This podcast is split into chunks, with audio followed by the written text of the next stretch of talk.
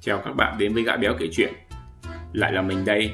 Hôm nay thì Béo tôi xin phục vụ các bạn Một ghi chép của tác giả Đức Nhân.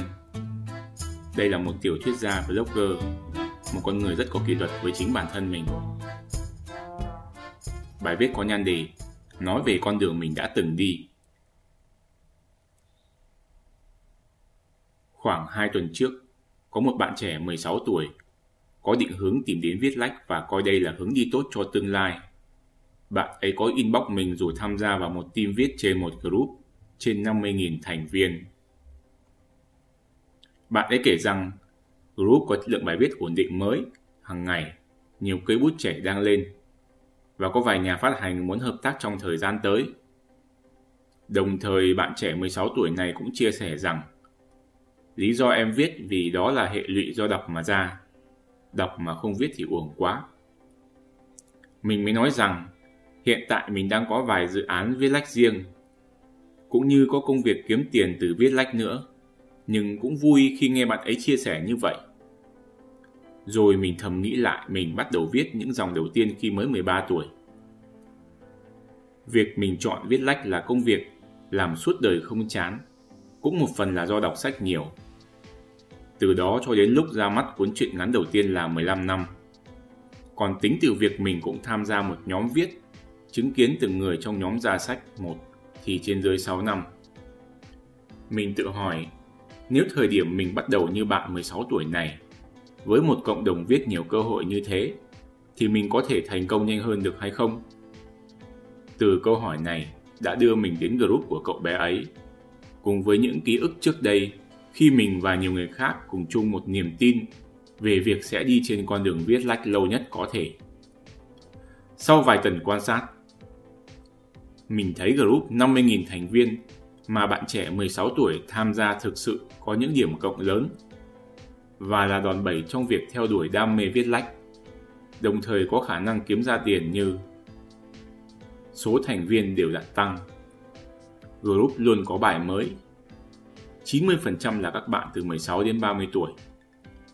Có chung sở thích viết lách. Nhiều bạn viết được và viết hàng ngày. Có định hướng rõ ràng. Có thể các bạn trong group kỹ năng viết và đề tài chưa mở rộng, nhưng chỉ cần đảm bảo việc duy trì viết hàng ngày thì sớm muộn sẽ cải thiện và tiến bộ hơn. Điều này cũng đồng nghĩa với việc group và chính cá nhân các bạn ấy sẽ có được nhiều cơ hội biến sở thích đam mê thành công việc kiếm ra tiền. Kết luận là nếu mình 16 tuổi, có đam mê viết lách lớn và tham gia một môi trường có nhiều người giống mình như vậy, thì chắc chắn mình sẽ thành công hơn bây giờ.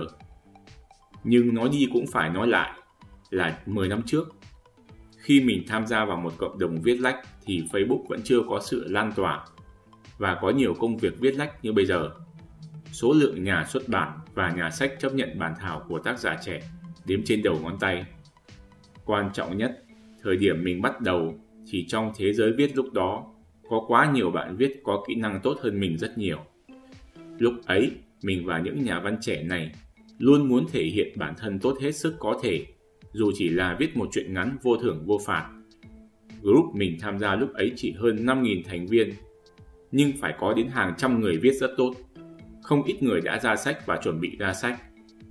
Tuy nhiên, cộng đồng có sự cạnh tranh cao mà mình tham gia lúc đó, lại không duy trì được vì nhiều yếu tố và vấn đề. Một trong những yếu tố đó là không chấp nhận những sản phẩm kém chất lượng và có nhiều cái tôi cao ngút trời. Đây cũng là điều đã tôi luyện và giúp mình tiến bộ nhanh hơn khi ở bên cạnh những người giỏi hơn mình. Nhưng lại là nhát dao vạch nát những ước mơ và đam mê của rất nhiều thành viên mới ngay cả chính cá nhân mình, dù vô cùng lạc quan trong công việc, nhưng cũng nhiều lần nhận được sự góp ý thẳng thừng như, em không có kỹ năng, không có yếu tố trở thành nhà văn.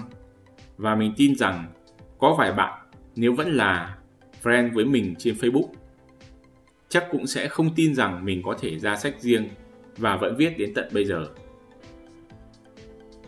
Chính hai yếu tố đó đã làm group đi xuống khi lượng thành viên mới gần như không có cũng như các thành viên tốt rời bỏ đi hoặc nhập thành những nhóm nhỏ. Mình cũng ở một nhóm nhỏ như vậy, nhưng với mục đích là không bao giờ từ bỏ viết. Hiện tại, sau gần 9 năm trôi qua, hàng trăm thành viên viết tốt và đã ra sách thì theo mình biết, không còn được 6-7 người vẫn viết ở thời điểm này. Nhìn lại cả group trước đây, cũng là con đường mình đã đi với group của bạn trẻ 16 tuổi kia. Thì mình chủ quan cho rằng các bạn có thể sẽ tránh được hai sai lầm như group mình đã từng tham gia và trở thành quản trị viên. Sự tiến bộ từng ngày cộng với tinh thần đón chào những thành viên mới ở một mặt nào đó sẽ tốt hơn cách mình và nhiều người khác đã đi. Nhưng dù đã đi trên một con đường khó như thế mà mình vẫn viết, vẫn không từ bỏ công việc mình vẫn yêu và sẽ làm suốt đời. Mình cũng chúc cho các bạn ở group kia cũng sẽ làm được như thế. Viết lách tự bản thân nó đã chứa đựng rất nhiều cơ hội và một cá nhân tự lực hay đi theo một cộng đồng với sự kiên định thì cuối cùng vẫn sẽ được nhận thành quả xứng đáng. Nhưng nếu có một cộng đồng, dù có tồn tại nhiều vấn đề đi nữa, bạn vẫn sẽ tìm được những con người sẽ có niềm đam mê giống như mình, bất chấp các yếu tố trong và ngoài. Mình đã gặp, đã may mắn có một vài người bạn như thế. Có người mình sẽ mang ơn đến suốt đời, có người sẽ là động lực để bản thân mình lúc nào cũng viết, cũng có chuyện để kể với nhau Mong các bạn sẽ luôn viết mỗi ngày. Các bạn vừa nghe một blog, một chia sẻ của tiểu thuyết gia Đức Nhân. Một người đang thực hành kỷ luật với bản thân và đã có nhiều thành tựu trong thế giới viết. Cảm ơn các bạn đã xem video của Gã Béo kể chuyện. Nếu thấy hay, các bạn hãy ấn like, share, đăng ký kênh, ấn chuông giúp mình để các giá trị và những câu chuyện của Gã Béo được lan tỏa đến mọi người nhiều hơn nữa. Chào các bạn và hẹn gặp lại.